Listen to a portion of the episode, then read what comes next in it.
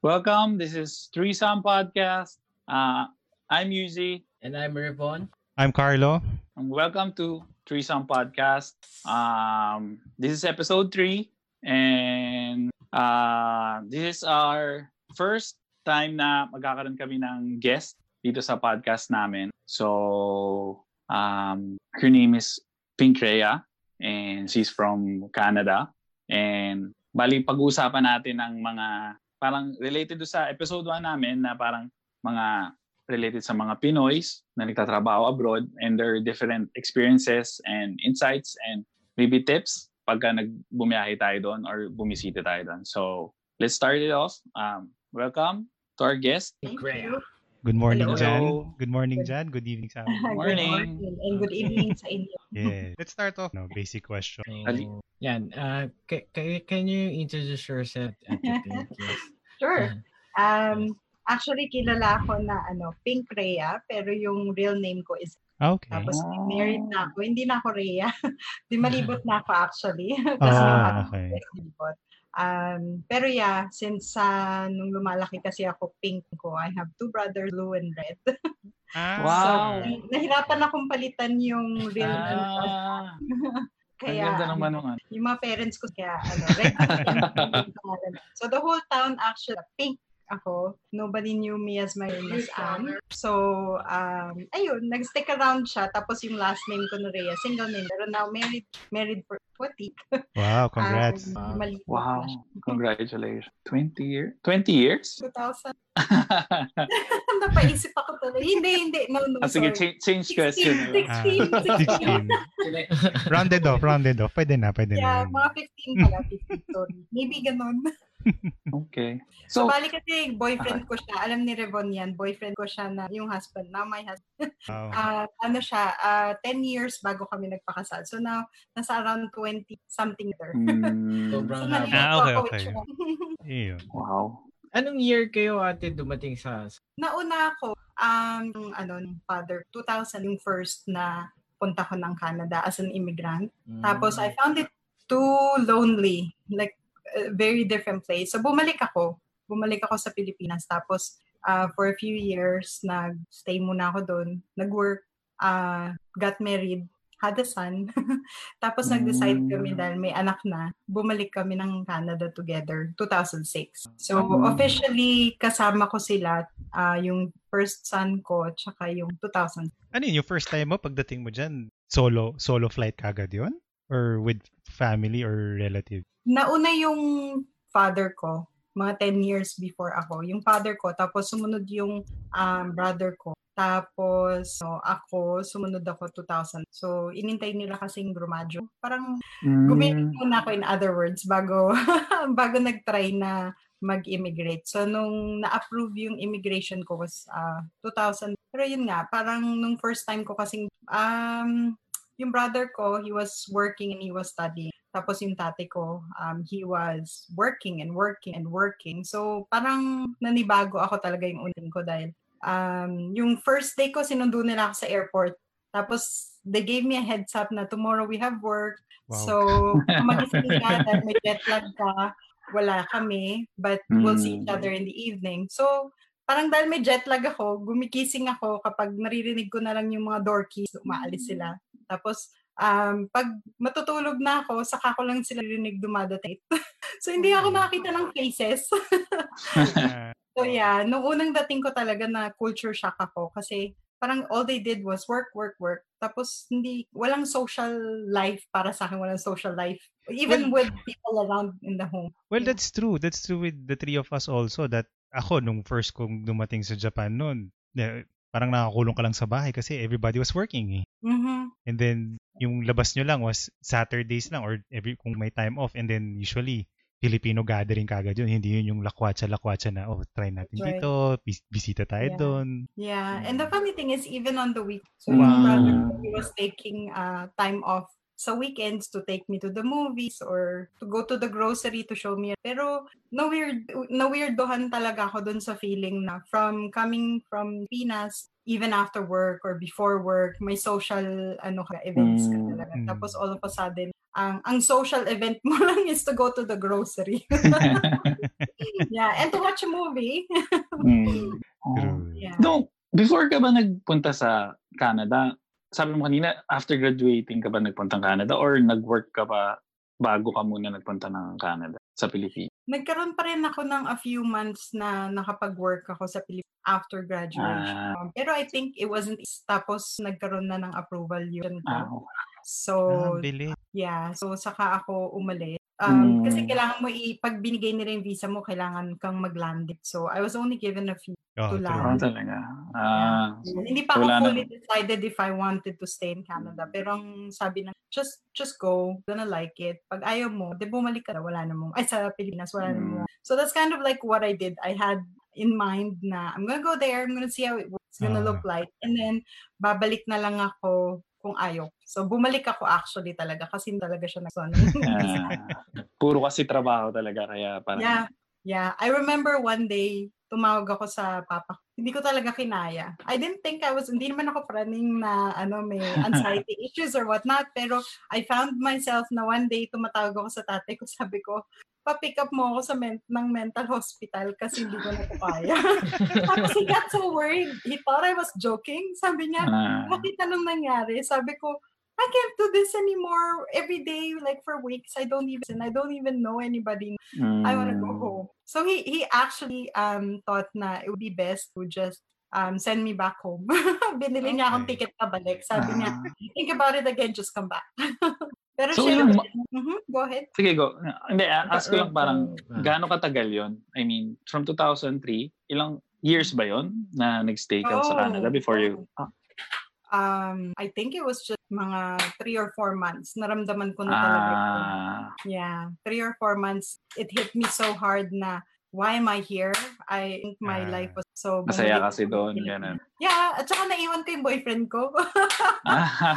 Well, oh, Okay. long long distance is ano, distance Saka relationship. siguro ibang nung ano yan. 2003 parang di pa ganun masyado ang mga fa- wala pa atong FaceTime or iPhone ata no? Meron mga iPhone no? Nokia pa lang, Nokia pa Oo, lang. ang 20. mga- Wala pa, 2003 di ba? So yun nga, kaya talaga sobrang mahirap siguro kasi ngayon di ba may mga long distance relationship na nag-work kasi may mga Mm. FaceTime or madali lang makatawag anytime. Pero Oo, before, basta may wifi parang, ka lang. before parang, Yeah, so paano ko nag-uusap nun? Parang cards. Call card, distance. call card. no? Hindi. Um, there were times na, yeah, most of the time cards nga sa yung mga prepaid sa tapos um Mm. yung Skype. Ah, yeah. Natatandaan ko nun, Yeah, um, may kasi wala naman silang internet pa sa bansa. So pumupunta siya sa mga computer shop, nagre-renta yung background computer. Mga nakasando lang, mga nakasando lang. Uh-huh. yeah. Yeah. So ganun yung ganung ano pa setup pa. So it's it's not ano too convenient ka to mag-dial Mm. name. Yes. Ganun. May time, may time magsa-set up kayo ng time kayo usap. Tapos Oh. dahil syempre hindi pa that uh, 30 minutes at a time, one hour at a time. Ah, Yun na yung sanity ano mo. oo nga. Pero maganda dyan kasi parang yung language is naman hindi tulad dito na kailangan mo Mm. pang pag Oo, may barrier talaga. hindi ka basta-basta social kasi Ah, iba yung Actually sa Canada, ang parang number one language supposed to be French. French. Oo Yes. nga. Yun yung sa tatanong ko nga Pero sana pa. Yeah, pero madaming migrants kasi. So, most immigrants na French. So, them English. English. So, parang nagiging major na ish. Pero still, yung mga bata, they, they are being taught to French. Mm. So, sa second time around na pumunta, how was the transition? It was still Maybe- hard for to be Ah, honest. talaga? Siguro hindi ako pang Canada talaga. Yung husband ko lang um, sa kanya, pagdating niya, he feels like so at home right away. Okay. Alam mo yung parang hindi pa siya, siya yung hindi marunong masyadong mag-English, pero when he, dahil gusto niya dito, talagang ini-English niya lahat ng tao. Saka yung confidence niya talaga, gusto niya, ini-English niya yung mga, mga tao. Ah. So kahit, kahit ako, kahit na feeling ko I can communicate, I don't necessarily communicate kasi parang hindi ko sila type. hindi ko type. Gusto ko umuwi sa Pilipinas. Ah, Pero ano, um, it was easier kasi syempre kasama ko na kasama ko yung husband So, ko. ano yun, you were married before you came back? O, Yeah. Yeah, we Okay. got married na. Kasi otherwise, yung uh, immigration... hindi masasama. oh, Hindi no.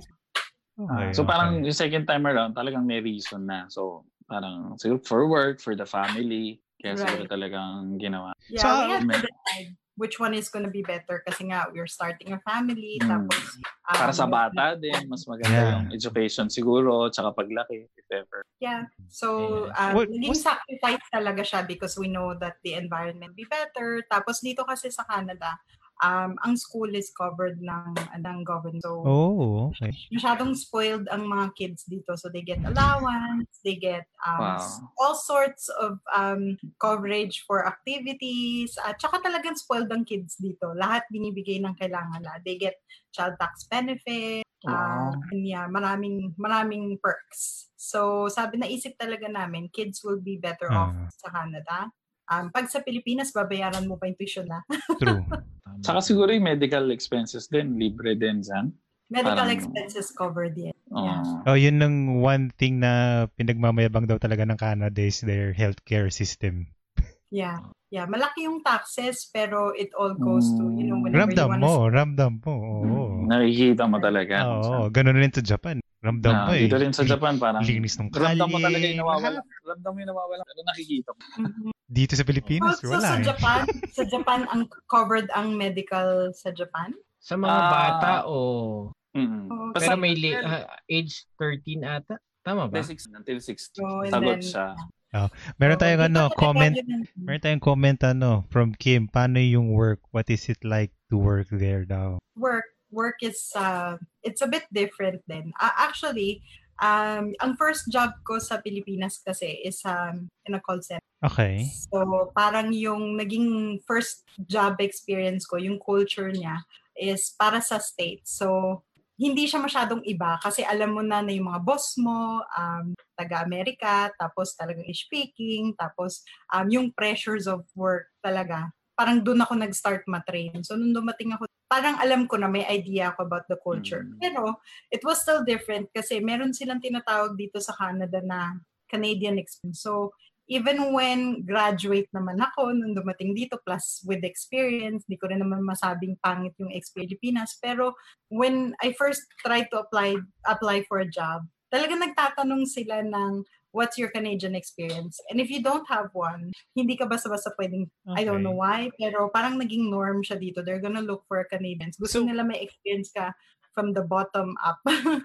So ano ba yung ano ba yung what anong can you elaborate? Ano ba yung Canadian experience? Ano So it can be any it can be any employment. So even if you come in as a Ah. professional, dumating ka dito as a doctor, most of the time you'd have to start as a cashier, a Mm. bagger, Ah. a merchandiser, a cleaner. So anything na ano na mababang pos muna siya na mako-consider mo as na-employ ka, nagkaroon ka ng history. So nung dumating ako dito talagang first job ko ano cashier talaga sa drugstore. So Oh. hindi talaga connected in any way kasi ano ko bi- biology ako tapos may mga medical um ano ko background ako pero nung dumating ako talaga nag-struggle ako kasi walang tumatanggap sa akin sa line. So Mm. I had to um, I had to find a job na tatanggap sa akin ng walang ex. So, just luckily, I stumbled. Meron, padaan ako, meron ako nakitang um, nagpo-post yung may-ari ng pharmacy na um, wanted cashier. So, I went inside. I said, gusto kong mag-apply. Kasi parang yun lang talagang pwede. So, immediately he considered. Uh, so, sabi niya, kahit walang Canadian experience. Pero yun nga, parang nagiging, ano, uh, what do you call this? Parang yun muna yung magiging stepping stone Basihan? Ah, many Canadian ex- So maybe Mm. maybe eventually it's gonna it's gonna change pero natatandaan ko lang from so when yun? nag-migrate kami ganun. Sorry, um, so yung mga foreigners, do they look at that Canadian experience as a bad thing ba? As a what, sorry? As a bad thing? Parang masamang dating para sa mga foreigners na, oh, you need the Canadian experience? Or ano lang It's talaga? not necessarily a bad thing. Kaya lang kasi hindi nila alam kung ano yung history of uh, profession. Ano Sa bagay. Yung background mo Mm. in your own country. They don't know what kind of worker. So, dito malaking malaking bagay sa kanila ang reference. So, when you, let's say, Mm. um, change jobs or change companies, um, siniseryoso nila yung background check, uh, history, uh, performance check mo. Uh, they really call kasi nagtrabaho din ako sa HR. Uh, naging helper din ako sa HR. Nung una, akala ko, joke-joke lang yan, di ba? Minsan sa Pilipinas, may isip mo ang mga reference check. Sabi Ah. lang nila, tumawag sila, pero the truth is, eh, hindi Mm. naman yan. Ah, Pero dito, meron ka talagang fill upan na parang may police check, may background check. May, talagang makikita yung run ng history ng work mo na kung ano yung Wow. ginawa mo this time to this time, saan yung address mo. Talagang may complete history ka. And then they really take time to make sure tatawagan nila yung mga past employers. And the phone call is not simple because naka-receive din ako ng mga ibang phone call sa mga um, co-workers ko noon. So parang for background check. It takes about an hour. Parang tatanungin lahat, Ah, how talaga? Employee? How, like, ano yung mga responsibilities mo? Are you gonna be hiring this person ever again? It, it's very Oh. intensive. So they take it really seriously kapag uh, meron kang history na from the past. So that's why it's probably important to start from the bottom because that's the only time na makikita nila what kind of employee are you. Magagamit nila yung experience. Mm. So yung community nyo naman dyan, okay naman yung, I mean, puro may mga Pinoy ba dyan? Or ano bang, ano bang culture na more on foreigners ba kayo? Or more on may mga Ah. gatherings ba kayo mga Pinoys din? Uh, ang ang ano kasi sa I, I'm in Toronto, really uh, most immigrants ha, dumadating sa settle sila. So um, the first town na nagsettle, it's called Bathurst. Um, yung Bathurst and Wilson, it's like a Filipino town kasi maraming caregivers nagwo-work para sa mga Jewish. Doon nagsisettle kasi it's Jewish area. Okay. So yung mga caregivers and then families that come in. So parang naging town siya ng um, for for like 10 years, for our first 10 years sa Canada, doon kami nagsettle. So, minsan lalabas ka, ang makikita mo talaga, you know, lahat. Tapos Filipino um, children, Filipino, Filipino families, pati Filipino stores and restaurants, puro Filipino. So yun nga lang kasi dahil Jewish area, medyo mahal ang mga bahay. So nung nag-decide na kaming bumili ng bahay, we had to move in an area na medyo malayo doon. Pero yung uh, we found na nung nag-move kami, um, ang kapitbahay namin, na-realize namin, 90% Filipino din. Without even trying to investigate first nung nag-move Ah. kami. Yung neighbors namin sa tabi, sa harap, sa parang yung buong neighborhood na maraming it's it's um it feels more like home talaga kasi pag lumabas ka Tagalog ang usap nyo kasi puro Pilipino. May kita mo nag-garden, puro mga Pilipino sila. Ayan. Sa ano, as a person, ano yung pinakamalaking nagbago? Madami kasi challenging talaga of course in a different community. Pressure talaga. You need to work. Pag nasa ibang bansa ka, it's keep working. You have a mortgage. Um, Mm. although hindi mo babayaran mga bata, it's expected na you are uh, provide. So, minsan kahit na ayaw mo mag-work, gusto mo sa bahay ka lang, hindi siya norm. Hindi siya talaga norm. So, kahit ako nung bagong um, panganak ako, the expectation, okay, you're gonna be on mat leave for a year, pero dapat pinaplano mo na agad yung... But we're very lucky we're given a year here A year, ah. for mat leave. Pero um, pag as soon as mag one year, expectation na ng lahat ng tao, babae ka man or lalaki. Hindi katulad sa Pilipinas, most of the time, ang pressure lang sa lalaki, right? Yung lalaki lang ang kailangan mag-work and provide. Dito hindi, Yeah. it's both lalaki and babae kailangan magtrabaho. So, medyo ano din, medyo talaga pressure, everything pressure. So, because of that, I think, as a person, nag-grow talaga ako to become more uh, responsible na provider din, half of the income din uh, supposed to be talagang pipilitin mo na dalawa kayo. It's a partnership. It can't be one-sided na ang pressure na sa husband. Here, ang culture hindi. Ang pressure is on both of you. You're supposed to both be partner in providing. So yun, ang tingin ko pinaka Mm. nagbago kasi sa Pilipinas, relaxed lang ako. Merong income, walang income, don't wanna work, wanna work. Tama, So, tama. ikaw pwede kang mamili. Dito wala kang choice. So talagang, you're gonna keep pushing kahit anong work, kahit Yeah. anong hirap ng work, kahit na iniiyakan mo yung hirap ng work, you're still gonna keep going to work. no Well, ayan, what. speaking of ganyan, 'di ba? You have to push yourself to get a decent income, ganyan. How is the ano, how is the unemployment diyan? Unemployment like at this point? or Well, no, uh, before before po ano, post uh pre pre-COVID. Ah, ganun nga, parang hindi siya talaga kasi so pagka unemployed ka, hindi accept culture. Kailangan talaga maghanap ka, gumawa ka ng employed. It doesn't Same. matter what May hirapan. Yeah. Cold country. Mhm. Unlike dito. Kailangan talaga mag-work. Unlike Oo. dito, pag dito wala kang trabaho, wala kang ano, tanggal ka lang ng t-shirt, tambay ka lang sa muna ng puno. Saka kahit, kahit wala kang trabaho sa Pilipinas. Well, hindi naman natin inaano yung Pilipinas. Pero, oh, I mean, kumbaga masyadong madaling kasi you can madaling you can survive. There's a, there's a way that Ah. you can survive without having literally, That's diba? right. Dito, hindi ko nakikitang po yun. The only ones na um, unemployed talaga, homeless, na actually they choose to become. Yung kahit yung mga homeless, may program ang government to bring them back to employment. That's nice. So may mga social worker na um, would sit down every single day to make sure na may bahay sila, may income sila. Isusupport ka ng government, pero they will also give you education, babayaran nila yung tuition mo para makabalik ka on the track of employment. Wala ka talagang katwiran, kailangan magtrabaho ka. Unless so- siguro well, that's doing ano. mo. Oh, well that's kasi that's doing your part also as as, a citizen, eh, 'di ba? Mhm. You're helping the economy, you're helping, you're not being a burden to everybody. Mhm. Right. Ayan, bukod dun sa sa kailangan talagang magpag weekends, ano yung mga mga activities niya para magsaya? Mhm. Unwind, ganon. Oh. Meron ka ba mga hobbies or ano pa mga ginagawa mo to, Kumain. to relax?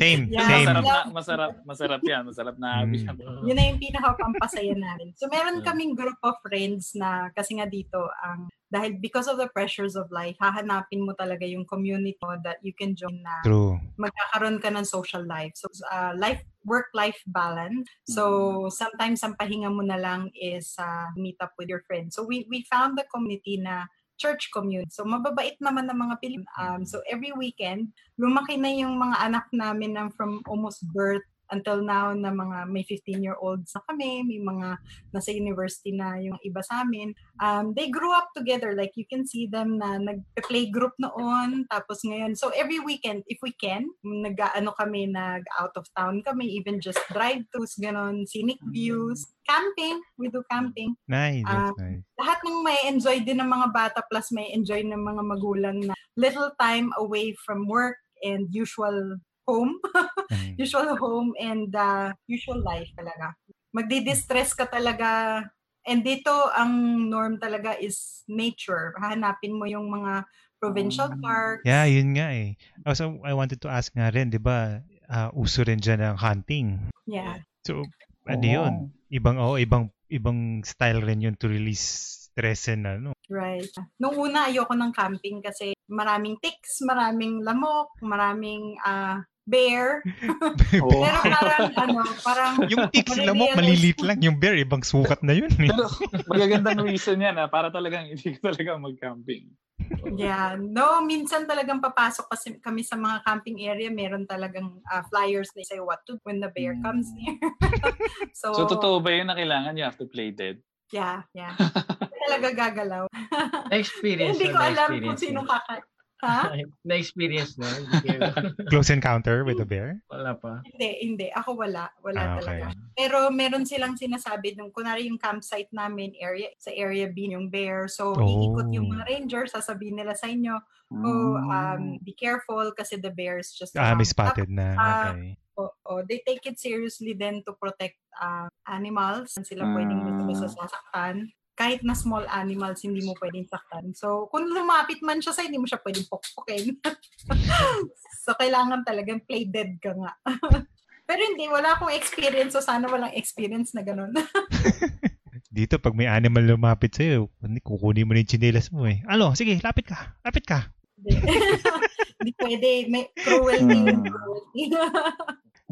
Yeah, pero yun nga, ay, makikita mo yung, ano, yung sanity mo talaga in times of the weekends. Ayun, ngayon, kaming dalawa nung, ano, anak ko, we found, we found na, ano, it brings us joy to go fishing. Although, hindi naman Mm. malaki pang fishing na huhuli namin. Sometimes being beside the water, takot ako sa tubig, hindi ako marunong lumangoy, pero just being beside the water, connection connection talaga sa natutuwa ka. Um, yung nakakapag-distress ka. Yung after ng very long uh, work week, very tiring and stressful work week. Pag the weekend, yung time to connect with, it's very important for Wow.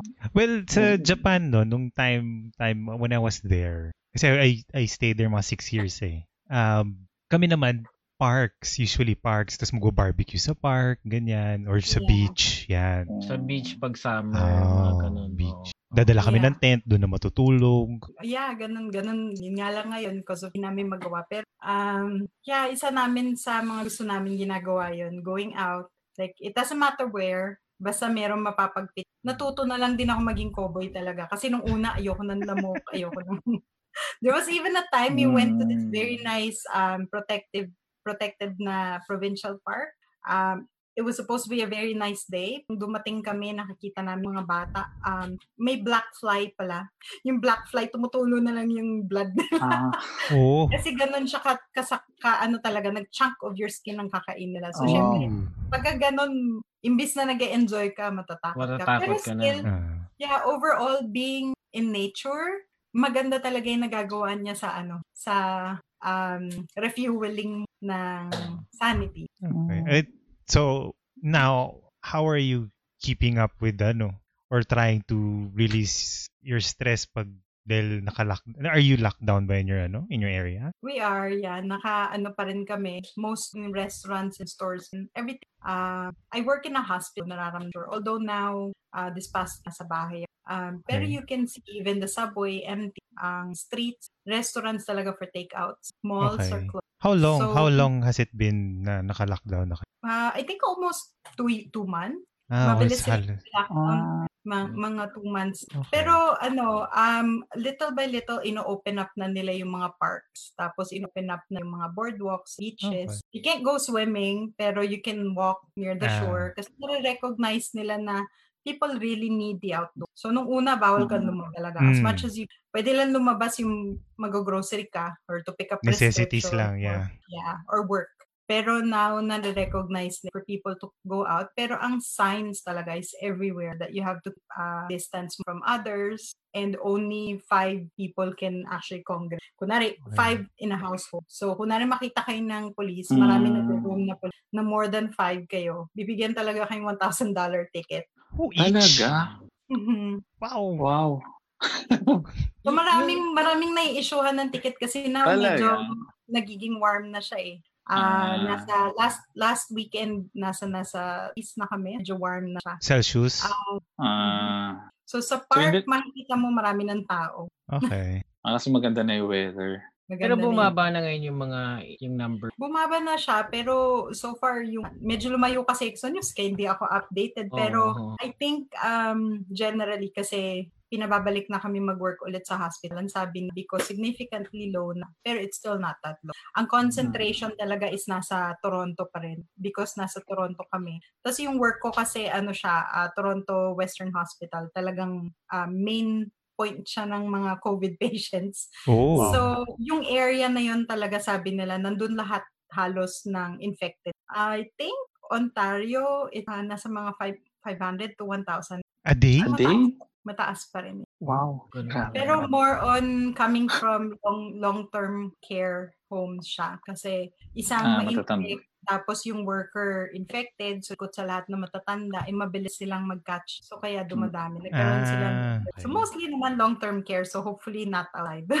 Okay. Pero, pero shit, still the same. Hopefully, it goes away. Wala nang nga impact. eh. Oo Bumababa. Mm. naman. Bumababa naman. Pero, hindi pa rin ganun kababa. Kaya, extended pa rin. Parang sa Pilipinas, di ba, may mga UGC like that. So, Yeah, GC may Q mga- na ata ngayon. eh. Mm. Oo. So Monday, sa Monday, G. Ano ba yung Mm. General quarantine. So, anong Community difference? quarantine. So di, I have? I have a PDF ngayon. Kung Parang ano. dinadagdagan lang ata nila ng length. ng Actually, it I ECQ. think you know, I think it's more like ano, trying to ignite the Economy. businesses again, oh, the economy slowly. And then they will Mm. they will check it for 15 days kung how does it go. Kung Mm. marami talagang pasaway, alam mo ko na, let's say a barber shop can only take five people. Mm. And then syempre, kung na-maintain yung ganong yung klaseng protocol, baka Mhm. ma-extend kasi at least nagkakaroon lang ng discipline. Discipline lang naman talaga laban yan eh, which is we know Filipinos, yan ang wala sa diksyonaryo natin. Yeah. Actually, hindi naman. I think, um, if anything, mga Pilipino, like if we're looking at it uh, for a worldwide Filipino, kahit pa paano, True. dito, everything is supplied. If you don't have food, dadalan ka ng food sa door mo. Bibigyan ka ng pera ng government. Wow. But still, yung, yung urge mo pa rin para magpasaway is grabe. Like, I remember two weeks ag- nagkaroon ng issue kasi yung ano namin, uh, uh, temperature was so good for the first time in a couple of months. Naging okay yung temperature. So, 20,000 people went into one park. Tapos talagang tabi-tabi sila just to get the sun. so Aha. nagkaroon ng nagkaroon ng Mm. ano ulit, bumalik ulit ng Second mataas. wave. Mhm. Ah, actually, Pasaway nagkaroon pala. din ng nagkaroon din ng ganyan dito eh sa ano, sa Japan. Basta naging maganda yung weather. makikita mo na lang, ikaw nag-iingat ka, tapos sabay nakikita mo lahat sila, nag-gather sila lahat sa park. Oo. Mhm. Tapos ang daming bata. May mga birthday dito, party. Ah, mga ganun. Just Birthday usually, party. Yeah. Kaya pag tinignan mo actually, ang mga Pilipino proud ka pa rin na ano, matiisin sila. They would still do as much as they can to stay at home. Pag nakita mo talaga yung yung hirap na hirap na ang Pilipino but still they would follow the rules. Dito hindi naman sila nahihirapan pero sometimes magpapasaway pa rin. mm, eh, yung, pati yung schools din ba nakaklose dyan?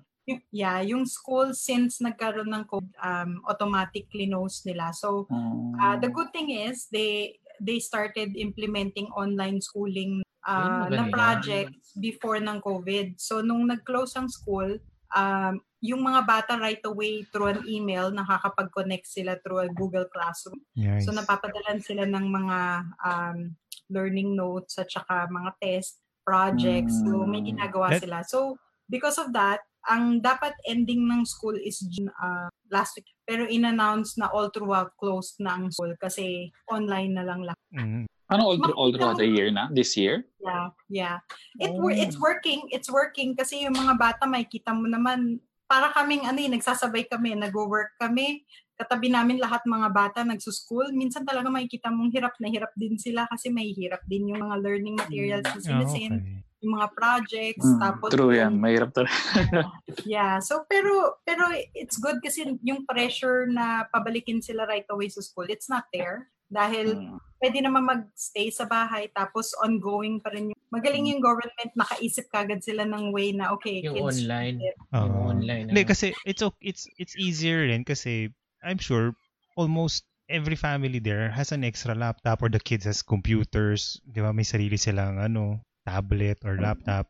right. And like, Actually, pagka wala kang laptop, kasi syempre lahat ng bata saka laptop, Mm. nung Mm. umpisa, naisip na nila yon Paano naman yung mga batang walang access sa laptop? Mm. walang access. So, yung government talaga Will nagpapadala. Yeah, yung principal, ah, yung yung principal mismo nagko-connect siya sa mga parents at saka yung mga teacher nagko-connect each and every parent to see anong kailangan ng anak mo. Um, kailangan ba ng laptop? Kailangan ba ng internet? Tapos isusupply nila Wow. yun pag wala ka. Galing. Kailangan ko Yeah. tawagan Pero- yung principal na yan. Para, Kasi dito, dito pinapapasok na ulit yun. yung mga bata. Ah, yun ang Okay, problem namin. Akala- mm, kasi problem ko ngayon, ano, meron akong anak, bali elementary siya. So last Mm. week kasi nag, ano na siya, parang group A, group B, group sila. So sabihin natin half Okay. lang ang nagpumapasok. Yeah. Tapos parang kailangan nakamask ka, tapos have to check your temperature. Tapos Okay. since nilift last week yung ano, parang quarantine or ano dito sa Japan, lahat na since ano next week or this month, tumo, sa Monday, sa start na Mhm. papasok na lahat, nakasama sila, tapos may lunch na. Yun ang pinoproblema na kasi pag nag-lunch, syempre tatanggalin na yung mask. Di mo naman pa, para sabihan na huwag kayong magsalita kahit sabihin mo. Hindi mo Yun ang, mga bata. ah, di yun ba? ngayon ang pinaka-worry ko as a parent. Kasi parang, Yeah. paano ba yun? Papapasukin ko ba? Mm-mm. Kumbaga parang ano bang mas mahalaga?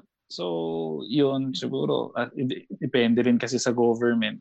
Maganda yung ginagawa na sa inyo kasi nga parang Mm. tinuloy-tuloy nila tapos kinonsider na nga na mahirap nga yung ano. Yeah. That's actually sa ano lang, sa Ontario. Ah, yung mismong minister sinabi niya na ayaw niyang ayaw niyang maging ano ah, magkasakit yung mga bata kasi may lumalabas na bagong diagnosis sa mga bata. Um, I don't remember the term pero nagkakaroon sila ng inflammatories tapos yung nila, yung organs nila nagkakaroon ng in- Oh. tapos um, malaking ano malaking cases, number of cases ng kids ang lumalabas sa States at saka sa Canada. May different diagnosis sila. Ma- May different effect yung COVID sa kanila. So, ayaw nung minister na ma-expose yung Okay. Is that, is that a certain age group? All kids eh. So, All kids. dito pediatrics kasi hanggang 18 years old eh. So, I don't really know kung ano. Mm, Okay. Pero nung una kasi sinasabi nila hindi affected ang kids. It turns out, pag kids Oo ang yun ang- apektuhan, malaking, malaki yung nangyayari sa kanila.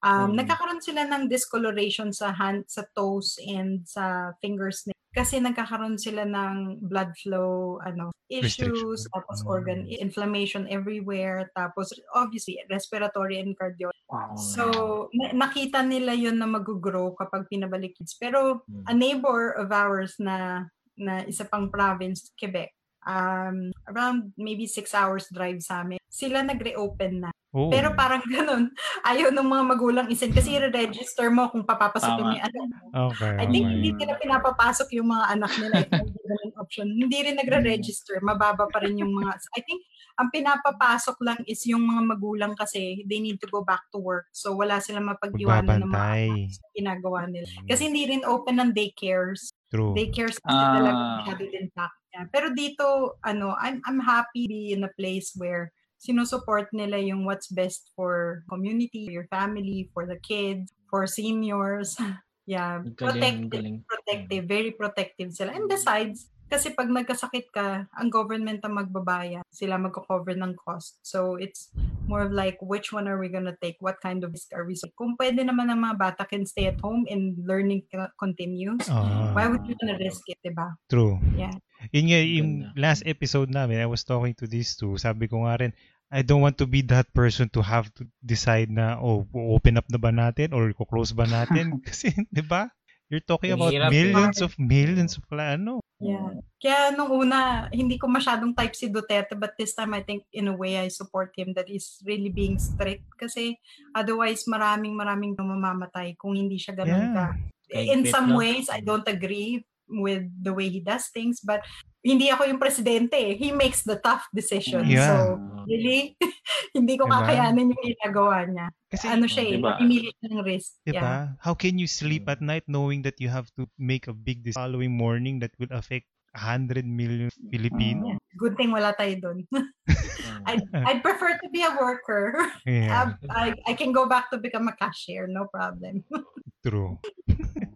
Well, madali lang. Nag-comment si Yeah. Pebbles Aguilar, Kawasaki disease, multiple inflammation. Oh, Ang tawag, Ah, ang tawag. Ah. Mm. Kawa sa akin si Sia. Yun yung, ano, yun yung, Hi, Pebbles! Cousin ko yun.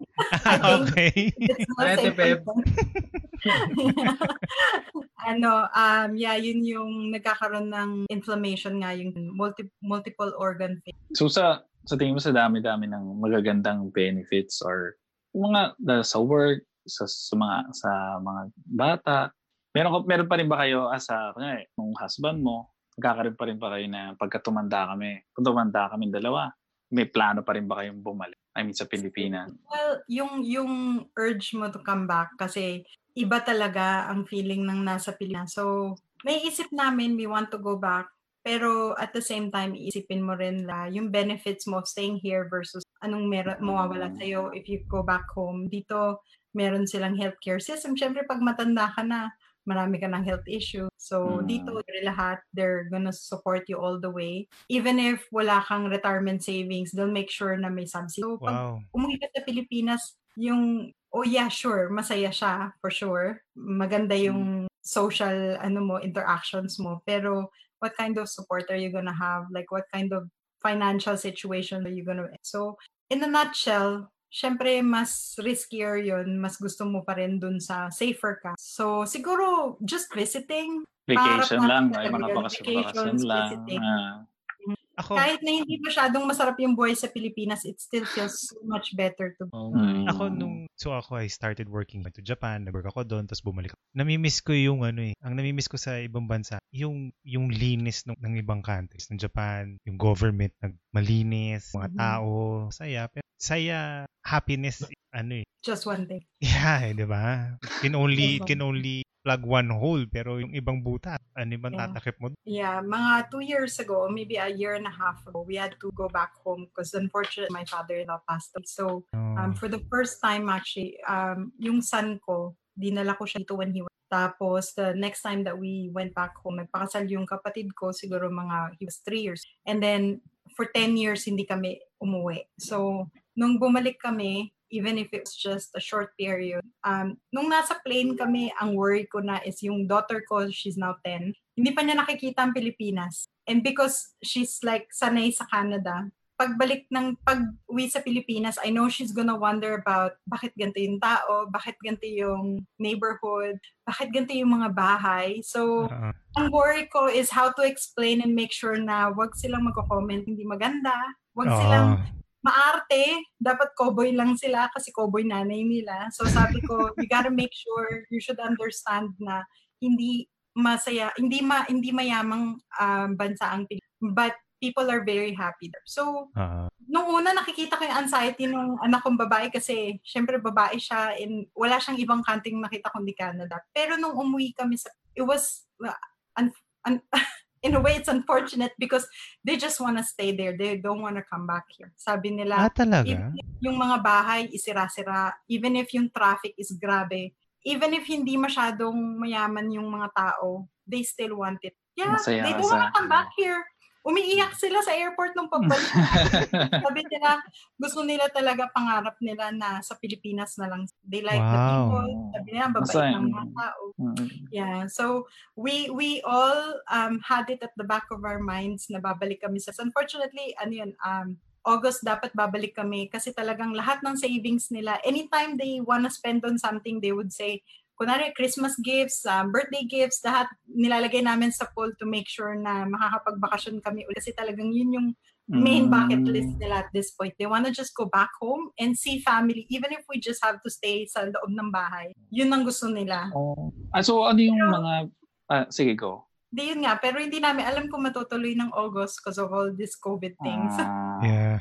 Kung matuloy man, mag-stop over pa kayo yeah, yun ang, yun ang sa pampangarap Wow. namin. Japan, talaga. Gusto ng, gusto ng mga bata talaga, eh, syempre Japan. Japan kasi yung grandma Actually, ang, na, ang nakakatawa kasi sa Japan, pag pumunta ka ng Japan, parang nasa ibang planeta ka eh. May sarili, Bakit? ibang planeta talaga yung Japan eh.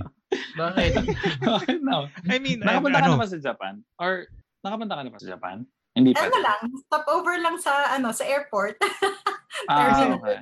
Okay, But so I- not even outside, yeah. Okay. so ako, I've been to Thailand, Singapore, Myanmar, uh, Bangkok, Taiwan. Oh, Taiwan, Taiwan, Taiwan and ano, iba pa rin eh. Iba pa rin yung Japan eh. Iba yung kabaliwan nila doon minsan. Yung commercial nga lang, Bakit? panonood ka ng mga commercial nila, parang okay. Hindi mo magigets bakit ganun yung mga commercial nila. Bakit ang weird. Tapos, yung means of entertainment nila, ibang klase rin. ah, oo. Yung if you really dig down to what Bakit culture they yung have. ano? Oh, not the Oo. classical ah. Yung current, yung technological culture nila. It's Yeah. really different from every other Mhm. country. Which is nakakaliw. Yeah, advanced kasi talaga sila. And they're very smart. Parang ang culture nila talaga from uh, umpisa eh, no? Uh, uh, minomold nila yung mga bata to think na you have to contribute na mag-advance ang culture, ang um, technology. Yun talaga yung main goal. Yeah. di ba? In a way here, ang mga bata, they are given, masyado nilang binibigyan ng importance ang kids. They always say that you gotta um, make sure na hindi mo ini-stress yung bata. Kung ano sila pampered in so many ways. Hindi mo sila pwedeng stress, hindi mo sila pwedeng bigyan ng too much responsibility, hindi mo sila pwedeng Oo. ganun. So, Pero pwede naman it- sila pagalitan. Pwede mo silang pagalitan, pero minsan kahit pag Bawal palo. Bawal Bawal. palo. Bawal palo. Bawal palo. Sit in the corner. Walang ganon. Sit in the corner.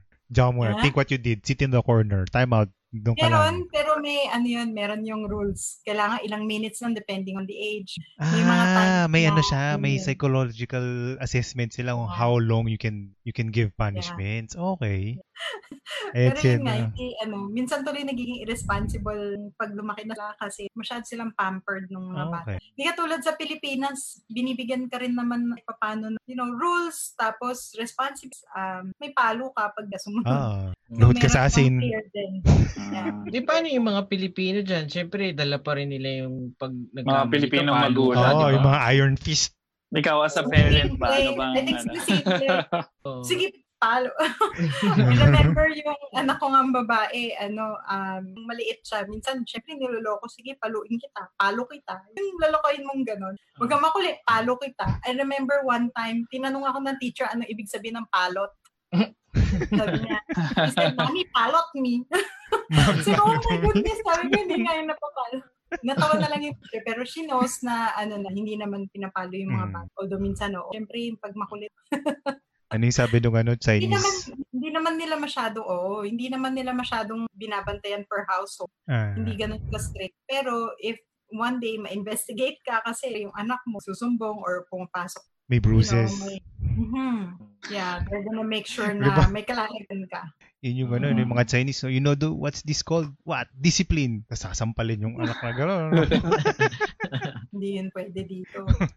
Mahahanapan ang kalalagyan. Kulong, mak- baka makulong. Madami kaming ano ha, natutunan dyan sa, sa ano. Mm. So, next stop mo. nyo, Canada.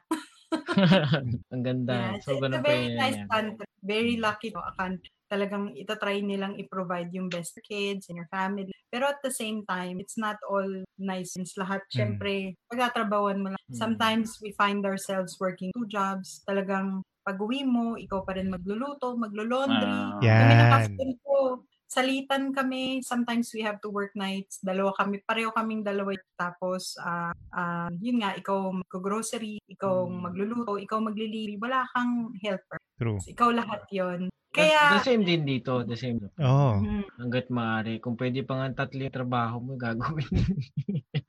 Actually, oh, totoo yan. Kaso ang hirap Oo. nga lang ngayon. Well, that's ano ha, that's ano. that, that's that's them speaking from ano, um, coming from with multiple children. Oo. Mhm. multiple Tama. children. Ah, multiple children. Lagyan na lang natin Ako, doon. ba- ako ba yun? Ako Pag Ah. single siguro, kahit relax-relax ka lang. Kahit saan. Ako kasi ako, nung, nung, nung siguro, nandyan di ako?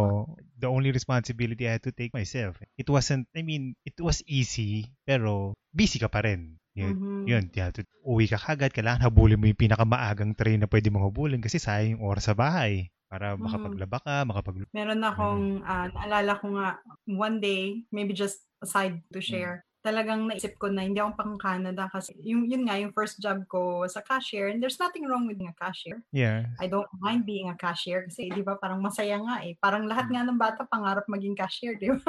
yung tit, tit.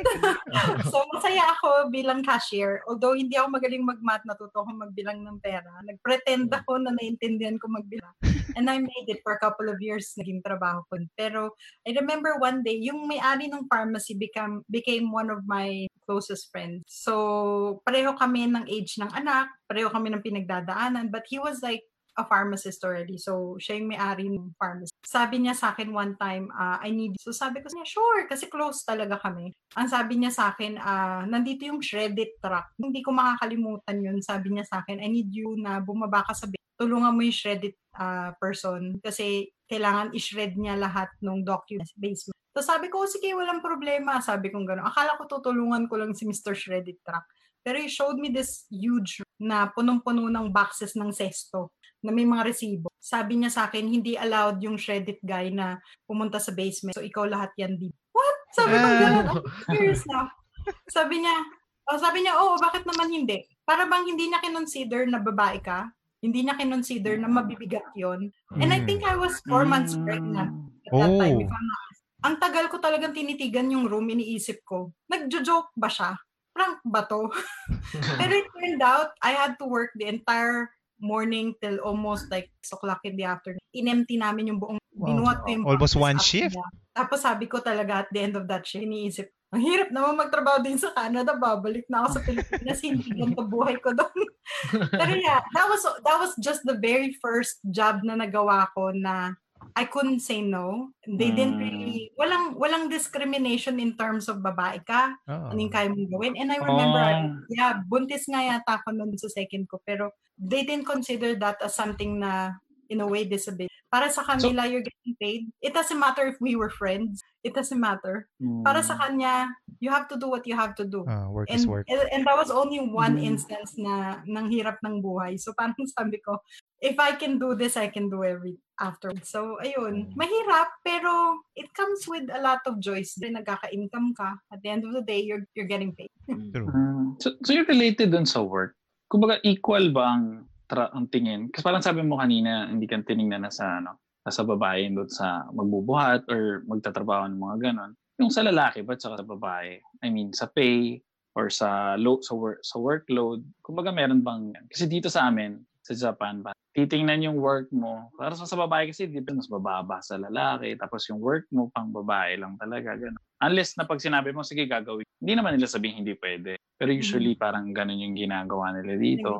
No. Ah, tsaka ah, sweldo parang hindi parehas. I Sa inyo ba um, yeah, parang pareho lang eh. Mm. Natatakot silang mandiskan sa pag binigay nila idea na anong kayang gawin ng babae versus anong kayang gawin ng lalaki. Because I think Mm. nasobrahan sila ng kakalaban saying that we should have equal rights versus we should have, you know, equal ano capabilities. So pag sinabi mong equal rights, equal capability, you can have the same rights as a man. You you should have the same capability. And dito they take pride in uh, thinking na everybody's the same, everybody's equal. Hindi porket babae ka, hindi mo kayang gawin babae. So you're kind of like, that's the Mm. kind of culture they have. That's the pressure that they kind of like give you. So kaya nga sa in a household, it doesn't matter kung ikaw yung babae or ikaw yung lalaki, you both, you know, contribute to, kasi dapat pareho kayo.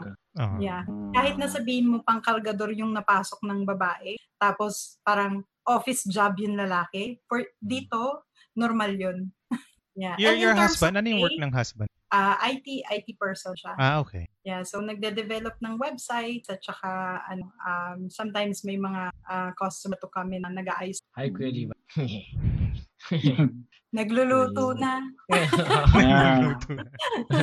Isa ba yan? Isa ba yan sa mga natutunan mo rin nung nagpunta ka dyan? Or matagal ka na? Yeah. Ako, Ah, kasi syempre parang may mga skills ka na pag mag-isa ka na lang or wala talagang tumutulong. Ano bang may mga skills ka ba na natutunan mo na hindi mo naisip na gagawin ko to or parang lahat naman eh. Siyempre, coming from nasa Pilipinas na may helper ka. Oo. Parang, although hindi, na, hindi ko naman masabing ano, ah masaya din yung like growing up, hindi naman kami always mayaman, lagi naman ah, may may portions in my life na meron hardship din talaga. So napagdaanan ko lahat. Kaya nga ano eh, more on cowboy ako kahit ano naman pwede. Although syempre minsan inaartehan mo yung buhay mo. Man laging ano, masaya. It's always may mga experiences ako from hardships. So nung dumating ako dito, um, kala ko mas okay, mas magiging magiging pampered ka in a way. Ah. Pero hindi, it's not true kasi natutunan mo talaga. There was even a point where naisip namin ng husband, ano kaya mag-cleaning na lang tayo, linis na lang tayo ng mga bahay or Oh. alam mo yun, parang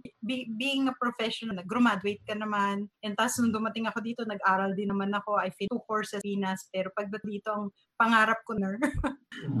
so parang, in other words, binibreakthrough mo yung sarili mo na it doesn't matter what, it's anything that can be income. Oh. Oh, kasi sa sa Japan, katulad no, mas malaki yung yung sweldo ng mga hardworking. Yung talagang, alam mo yun, yung mm. dirty Kung jobs. ano yung labor Oo, talaga. kung hard Labor labor, mas intensive, malaki ah. yung sisweldohin. Tama. Kahit dito yung mga ano may friend nagtatrabaho siya sa ano, sa yung nagda-drive ng mga truck ng mga garbage. Mm. Pero ano siya, um, very respected job. Oh, Very well paid. So minsan yung mga ganun, yung parang mas lang kasi supported ka talaga. Government. Mga Mm. PSW, they take pride saying PSW sila kahit na. Sometimes, Mm. ah, mga doktor sa Pilipinas, mga nurse, pero pag dumatified pa, a lot of them talaga nag-work as mga personal support worker. Okay. Kahit na super qualified sila, mga malalaking, ano, mga anesthesiologists, mga Mm. general surgeons, pero pagdating dito, ah, PSW sila. I'm not saying there's anything wrong with the PSW, pero um, dahil nandun sila sa level na yun, when they are they are very qualified to be you know, professional, they also take pride kasi alam nila na yung profession na yun is something na very important in the community. Ngayon nga, because of COVID, um, talagang pinipraise ang mga PS. Sila lagi nasa front aside from Mm. nurses dahil ilan lang puro PSW sang ano nasa mga COVID sites long term care tsaka mga hospital kaya ano yeah uh, yung mga if you think about it you think it's not a real big profession in fact celebrated talaga sila Tama, yung tama. profession Mm. Well, ngayon nga, ngayon nakikita na ng buong mundo who are really the essential sa Ah. ano, And nakakatuwa kasi karamihan dyan yung mga na, di ba? Oo. Pilipino, Pilipina. Grabe, no? Pero talagang lalaban pa rin pag kahit Yeah. gano'ng kahirap. Diba? Hmm. Oh, there's one there's one thing na meron tayo yung pride na yung laban na pride na yan. Pag Tama. napasubo ka na, talagang gagawin mo talaga kahit gano'ng kahirap, diba? Mm. Oo. Yan. Thank you, Ate Pink. Ang dami Ah. kaming natutunan. Ah, Eh, Is there napaka- anything you want to ano share or last ano to say Hmm. before we end our session tonight? Mm. Ah, ang dami ko na, ang dami ko ng kwento. na- Kaya na ako pa. Ang dami ko na. Open lang. ah. Oh, well, we're glad Worried na ko ano. ako na, kung ano sasabihin ko. Sabi ko, hindi naman ako talaga, ano, um, sa, I don't, I don't, I'm not um, a very social person. So sabi ko, ano sasabihin ko, hindi ko alam. Pero, Pero ang you dami did, ano, kaya tuloy-tuloy ka nga eh, which is, ano eh. Appreciate na Yes, we appreciate, yeah. Thank you for being our guest today. Oh, thank you very You're much. We welcome. really appreciate Yeah. it. Very honored to be your first get, guest. Yeah, totoo. First, first guest. Oo, ayan. Yeah. Ayun. So you can share this Next time- video ano to your Yeah, friends. next time sabi ko, dapat yung husband ko kasi ano, di, di rin yun mauubsan. Dapat siya. Sige, Ah, sige. Let's problema. schedule that. Let's schedule Yes. that. O kaya pwedeng sabay kayong dalawa para mas maganda yung ano. Tama. Para may banter. Nakita nyo kami nag, nag-aaway. Huwag naman away. Banter lang. Banter lang. Disagree. Okay. Yun. Doon pa lang sa years kanina eh, baka nagtalo na eh, no? Hindi, ano yun? Hindi, 20 yan pa Years na yun. Kasi yata yan yung first question nyo, so kinabahan ka agad ako. Pero napamat ako. Napaisip ako eh, oh my goodness, ano nga ba, ilang years ba? Eh, syempre nandito siya, natatawa siya sa akin. I'm pretty Oo. sure kung siya yung natanong, di rin niya alam on, di ba? Basta Okay, long time, dapat pala yun ang sinagot ko. Long time na. Ah, yan. Favorite ni Yuji yan. Long time. Tagal na yun. Tagal na. Tagal na yun. Tagal na yun eh. Hindi ko na matanda. Bata pa si Rebon nun. Wow. Yeah. Hindi, totoo ang haba nilang ano nila na para Yeah. silang pa ano, talaga eh, si Rebon. a- ano namin sila eh, yung parang inspiration namin si Ate Pinkett isa. Yun yung nililook sa mga relate kasi mahaba talaga. So, So, kaya kahit pinag-aawayan, bukas kami ulit. Sabi na, I remember yung joke nung, syempre, parang ah, high school pa lang kasi may joke nun sa town na pipinsan sa babarkada. Lahat daw pinag-awayan na namin, pati yung dahon na gumalaw. Sometimes I look at it as, okay lang. At least at the end of the day, kami pa rin. Nag-awayan namin yung dahon gumalaw. Eh, pero naging joke yun talaga na, ano, pati dahon na pag-awayan yung gumalaw na dahon. That's okay. Sometimes it's just that, you just gotta stick stick around no matter what. Mm. Yeah. Communication talaga pag And at the end of the day, wala namang kaming choice. Kami na lang talagang dalawa yung friends. So, you gotta stick stick around Oo. talaga. True. Oo. So yun. Thank you sa, we have 10 viewers the whole, ano, almost the whole Hindi. time. Ah, Nag-maintain. pa, pa, more than nag-20 pa siya. Ah, Nag-reach nag-20 pa siya. Talaga? Yes. yes. Hindi na lang More ngayon than- nyo lang sinabi yan, kundi hinimatay na ako kanina. Oo.